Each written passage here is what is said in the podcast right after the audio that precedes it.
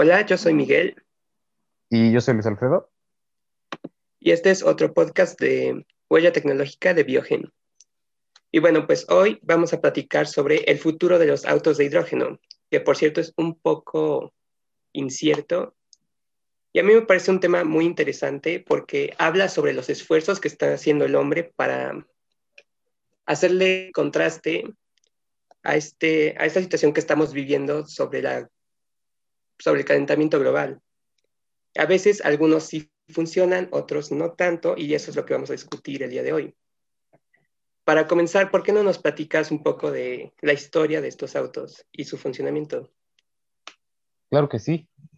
Pues como sabes, los autos actualmente la mayoría pues usan combustibles de origen fósil, bueno, de combustibles fósiles. Entonces, este, pues como sabemos, el combustible fósil es un elemento finito en nuestro planeta. Eso nos ha hecho querer buscar más este, soluciones alternas, ¿no? Y eso, nos, de cierta manera, nos llevó a la electrificación, que no es, un, no es algo nuevo, por decir así, porque, de hecho, el, el, el auto eléctrico este, eh, empezó por ahí de mil ochocientos treinta, con, o sea, incluso un poco antes del vehículo de combustión interna, pero digamos que eran, pues, malos, porque la batería no, era, no eran recargables, y eran muy pesados por las baterías de plomo. Entonces, pues, los proyectos se dejaron porque eran muy caros y eran, se, eran no rentables.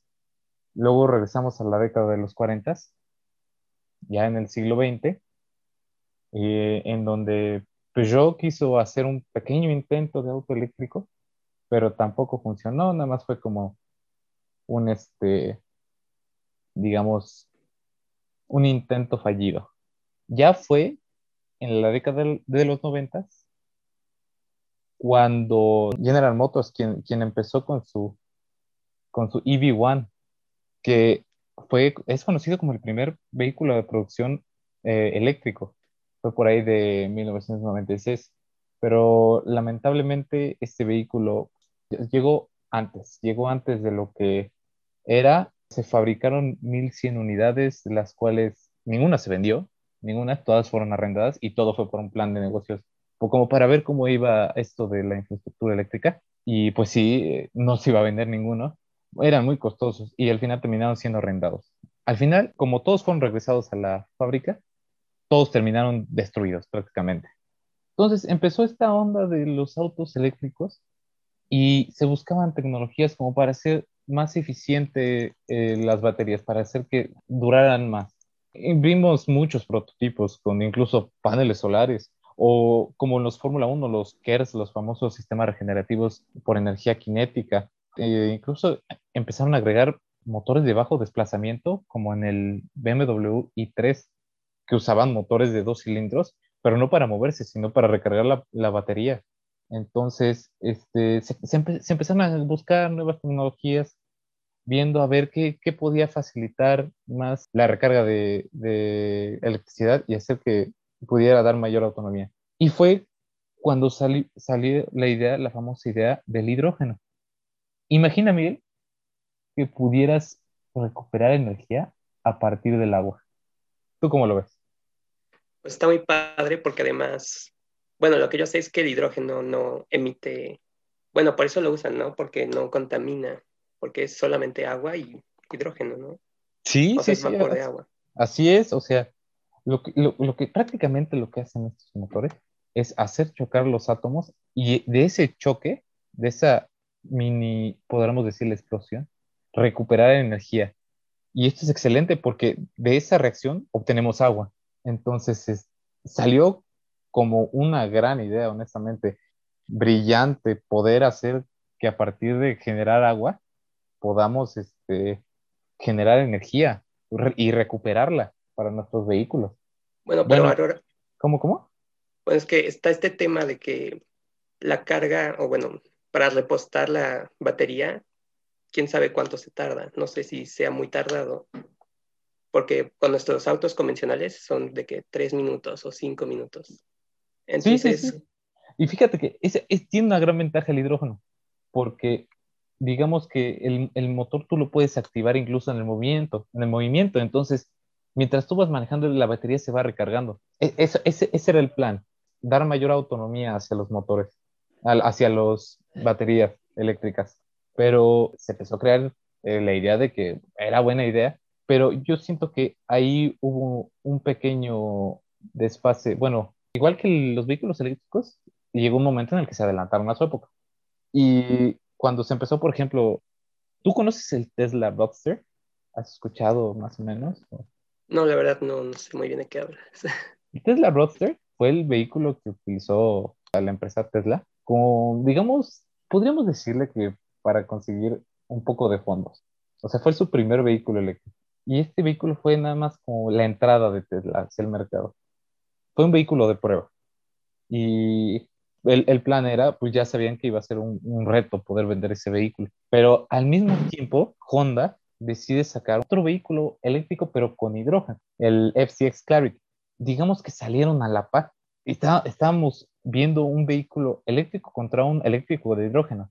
Y pues la verdad es que los números lo dicen hasta ahorita todo, porque mientras el Boxster eh, se vendieron dos mil quinientas unidades por ahí, si mal no recuerdo, de, estamos hablando de dos mil nueve a, a dos mil doce aproximadamente. Los, Este, del F C X Clarity, se ven, se, y ni siquiera se vendieron, se arrendaron solo cuarenta y seis vehículos en el mismo periodo de tiempo. Y esto debido a que, o sea, no, hay, no había infraestructura. Y te voy a hablar un poquito de, de, de precios, porque el, digamos que, como, como te dije, el F C X Clarity se arrendaba en seiscientos dólares en su momento al mes, ni siquiera se podía vender. Y el, dos, el Roadster costaba noventa y ocho mil dólares. Al día de hoy, un vehículo eléctrico, te pongo un ejemplo, el Tesla modelo, el, el Model tres, el modelo tres, tiene un precio de entrada de treinta y cinco mil dólares. Es, es un, una baja en precio del aproximadamente sesenta por ciento, sesenta y algo. Vemos ahí que la infraestructura de las baterías está funcionando. Hay, hay, hay todo un proyecto ahí de, para poder alzar esta infraestructura. Por el otro lado, tenemos actualmente, por ejemplo, el Toyota Mirai, que es prácticamente plataforma Prius, que es de hidrógeno y cuesta cincuenta y ocho mil dólares a comparación de los treinta y cinco mil dólares del Tesla Model tres. ¿Cómo lo ves? ¿Estos son a precios actuales? Sí, son precios actuales. Estoy hablando de precios actuales. Ah, pues no. Siguen estando muy caros, ¿no? Es que ese siento yo que sigue siendo el problema, porque siguen siendo muy, muy caros comparados con los autos convencionales que ya usamos. Sí, sí, claro que sí. Pero, entonces por eso la gente siempre opta por usar los, los autos de diésel. Sí, y, y, ese es, y ese es el principal, digamos que reto del hidrógeno. Hacer que la gente se interese, o sea, que pueda apostarle a sus vehículos. Claro. Bueno, y también me imagino que no tienen muchos modelos. Por ejemplo, con los de diésel hay mil modelos. Y sí, sí, supongo sí. que los de hidrógeno han de ser muy limitados, me imagino. Sí, son vehículos que hasta la fecha sí que se puedan vender, no. Seguimos con vehículos de hidrógeno, pero arrendados, porque sí, híjole, de veras que la infraestructura del hidrógeno es, es algo que se necesita mejorar, si es que no queremos que desaparezcan. Ay, bueno, no sé si es solo como percepción mía, pero parecen como que son muy grandes, ¿no? Porque según yo es por, ¿cómo se llaman? Los tanques de hidrógeno tienen ah, que sí. ocupar mucho espacio. Sí, sí, sí, claro que sí. Es, sí, es un problema. Y sí, pero, o sea, sí y no. Uh-huh. Porque los tanques de hidrógeno se ubican del mismo, eh, más o menos en el mismo lugar donde se ubican los tanques de gasolina, debajo del asiento de los pasajeros atrás. Sí, sí es grande y lamentablemente no, no, es, no tiene tanto este volumen de capacidad. Porque como es un gas comprimido, entonces necesita ahí, ¿cómo se dice? Un, un sistema que pueda presurizar bien ese, ese gas. Ajá, exacto. Es que siento que normalmente la gente no solo piensa cuando compra un auto en como si me puede trasladar, nada más eso. O sea, también piensan como las comunidades internas, de que los asientos, e incluso la cajuela, no sé, según yo, siento que están muy pequeñas las cajuelas. Sí, sí, sí, claro que sí. Y es, y es la pérdida que obtienes por todo el sistema de que el, el hidrógeno, tú lo puedes ver en los autos eléctricos actuales, que ya tienen el famoso Frank, que es el, la cajuela de adelante, Entonces, sí, sí. sí, sí es una pérdida de espacio, pues, grande. Y la verdad, la practicidad de los autos eléctricos puros es, va a ser mucho mayor. E incluso puede llegar a ser menos riesgosa por los tanques. Que luego llegaba a haber casos de que culpaban por... Eh, bueno, te, había riesgo de explosión por los tanques, entonces... Ah, cierto, ¿no? El hidrógeno es muy inflamable, ¿no? Sí, sí, sí. Ahora imagínate tener una pequeña bomba sí. atrás. Va, va a pasar como lo que vimos en los setentas con el Ford Pinto, que llegaban a explotar por pegarles atrás. Ah, sí, no. Está peligroso, ¿no? Bueno, me imagino que lo están trabajando en controlar ese tema. Se me ocurrió que también está el tema de, bueno, los puntos para cargar tu auto, ¿no? Según Uy, yo, sí. todavía hay muy pocos. Mucho Uy, menos que sí. los autos que son solo eléctricos, ¿no? Eh, mira, el Departamento de Energía de Estados Unidos registra aproximadamente cuarenta estaciones de gas de hidrógeno en Estados Unidos y Canadá. En todo el país y, y en Canadá. Sí. ¿Cómo ves? No, pues... A comparación de los veinte mil supercargadores, tan solo supercargadores de Tesla. Sí. ¿Y si los has visto, no? Los supercargadores Tesla. Sí, claro, eso sí los he visto. Sí, ya, ya hay por todos lados. Incluso, no, incluso eh, eso nada más te estoy diciendo los supercargadores Tesla.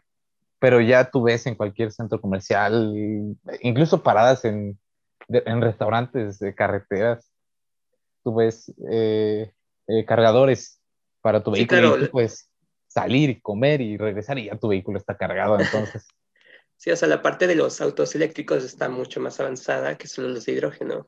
Y es que... Y es que Es, es, es preocupante en cierto punto porque ya los, los, las marcas ya se están enfocando, ya, ya, ya tienen planes a futuro. A, a, actualmente las más recientes que publicaron fueron Ford, Jaguar y Volvo, me parece, que para el dos mil veinticinco van a ser, la, eh, todos sus vehículos van a ser, la, o sea, van a tener una variante eléctrica y para dos mil treinta todos, todos, toda su gama de Volvo, Jaguar y Ford van a ser eléctricos. Wow, está padrísimo, ¿no? Sí, sí, y sí, bueno, aparte, los... cabe mencionar que las baterías de litio no son solo para autos, ¿no? También se pueden usar para la energía de la casa, para, para instalaciones ganaderas, inclusive. Yo creo que ahí está como sí. el futuro. Sí, no, y, y es muy curioso, es muy curioso porque he visto ahora, por ejemplo, con los famosos, no sé si has escuchado los apagones en el norte, bueno, en varias partes del país. He sí, visto sí, claro. Que... He visto en todas mis páginas y todo eso que de, de, de coches. Veo como la, o sea, luego hay gente que sale, o sea, a su Tesla y es como de, no, pues no hay luz en mi casa, pero pues mi, mi vehículo tiene luz, Netflix y, y, sí. y aire acondicionado, digamos. Entonces, digamos que el coche es multifunciones, el coche, la batería ya, digamos que ayuda mucho, digamos, en ese tipo de situaciones. Pero, ¿sabes dónde? Es que, mira. La... Sí, yo creo que la fabricación de las baterías se va a convertir en un sector... Por ejemplo, sé que Alemania, Francia y Polonia están ahorita metiéndole con todo a, las, a la innovación de las baterías. Eh, y, y lo puedes ver en los vehículos, ya te digo, o sea, los, los planes ahorita de todas las marcas es, met, es meter con, con todo. En, hablando de, por ejemplo, de Alemania, tú lo puedes ver en, en todas las variantes que han hecho de sus vehículos, por ejemplo, Mercedes-Benz con el eh, E Q A y el E Q C y el próximamente el E Q S. Ya, ya se están expandiendo a niveles, ya, ya con la introducción, por ejemplo, de Mercedes, eh, departamento de A M G, in, instalados en la Fórmula E, y acaban, hace, hace unos días acaban de ganar eh, la primera carrera de la Fórmula E, entonces podemos decir que Europa sí va un poco más avanzado que nosotros. Sí, sí, claro. En ese tema. Pero, ¿sabes? A, a diferencia, por ejemplo, en China, en China el hidrógeno, voy a decir que es un éxito, y todo por... Tuviste todos los problemas de contaminación que hubo. Ah, sí, claro. Tuvi- tuvieron que meter un plan muy estricto para, uh, para los vehículos. Y es donde la mayoría de los vehículos de eléctricos y celdas de hidrógeno es donde tienen su mayor éxito. Todo por esas regulaciones. Incluso su vecino japonés, bueno, Japón, dijo que una estación de hidrógeno costaba como tres o cinco veces más que una estación de gasolina, bueno, normal. Es un gran reto, sí, sí es un gran reto, pero val, ¿valdrá la pena? Porque mira, actualmente el litro, digamos, que de gas, el kilogramo, uh-huh. te vale aproximadamente seis euros, a comparación con el un, un, un euro del de litro de gasolina. O, por ejemplo, si lo, si lo tratas de cambiar a tu casa, con los kilowatts horas que puedes consumir por cargar tu vehículo en tu casa, pues eh, te cuesta aproximadamente cero punto uno dólares por kilowatt hora. Bueno, pero ¿tú por qué crees que todavía aún no es tan redituable esto? Es más que nada el interés de la gente. Yo creo que si para, para que se pueda, para que se pueda este, invertir en algo, se necesita interés, y la verdad es que la gente, la gente prefiere gastar mucho menos. La gente siempre va a ver por lo que le cueste menos en sí. Y si, y si terminas haciendo un, un análisis de cuánto te cuesta mantener un vehículo de hidrógeno, te vas a dar cuenta que no le estás ganando. A pesar de que siempre te digan que una inversión ay, va a mejorar la infraestructura, y lo estamos viendo con los vehículos de, eléctricos, que una inversión te va a mejorar la infraestructura y va a hacer que bajen los costos, etcétera. Pero si el, la apuesta es muy grande, no, no creo que mucha gente se arriesgue. Entonces, este, e, ese es el mayor problema. Sí, más que nada yo pienso que la gente da por hecho que tiene los autos, que puede desplazarse por donde quiera, pero nunca está pensando que cada vez que te subes a tu auto y conduces, estás contaminando muchísimo. Eso está repercutiendo muy fuertemente en el planeta. Entonces yo creo que cuando empecemos a darnos cuenta que hay otras formas de poder transportarte sin, ten, sin causarle tanto daño al planeta, ahí es cuando puede que la gente vaya a voltear a ver a los autos de hidrógeno. Sí, sí, sí, claro que sí. Ya más ahorita con toda, honestamente con toda la conciencia que se está creando, yo creo que sí la, la gente puede, puede voltear a ver para poner su granito de arena, yo creo a eso. Pero vol- volvemos a lo mismo. Yo creo que, o sea, el, el futuro de los autos eléctricos ya está, ya es un hecho, uh-huh. Pero de hidrógeno yo honestamente no lo veo tan fácil. Incluso eh, un investigador, apellido Miele, dijo que el aumento de estaciones en el, de, de hidrógeno no aportaría casi nada al incremento de ventas de vehículos de celdas de hidrógeno.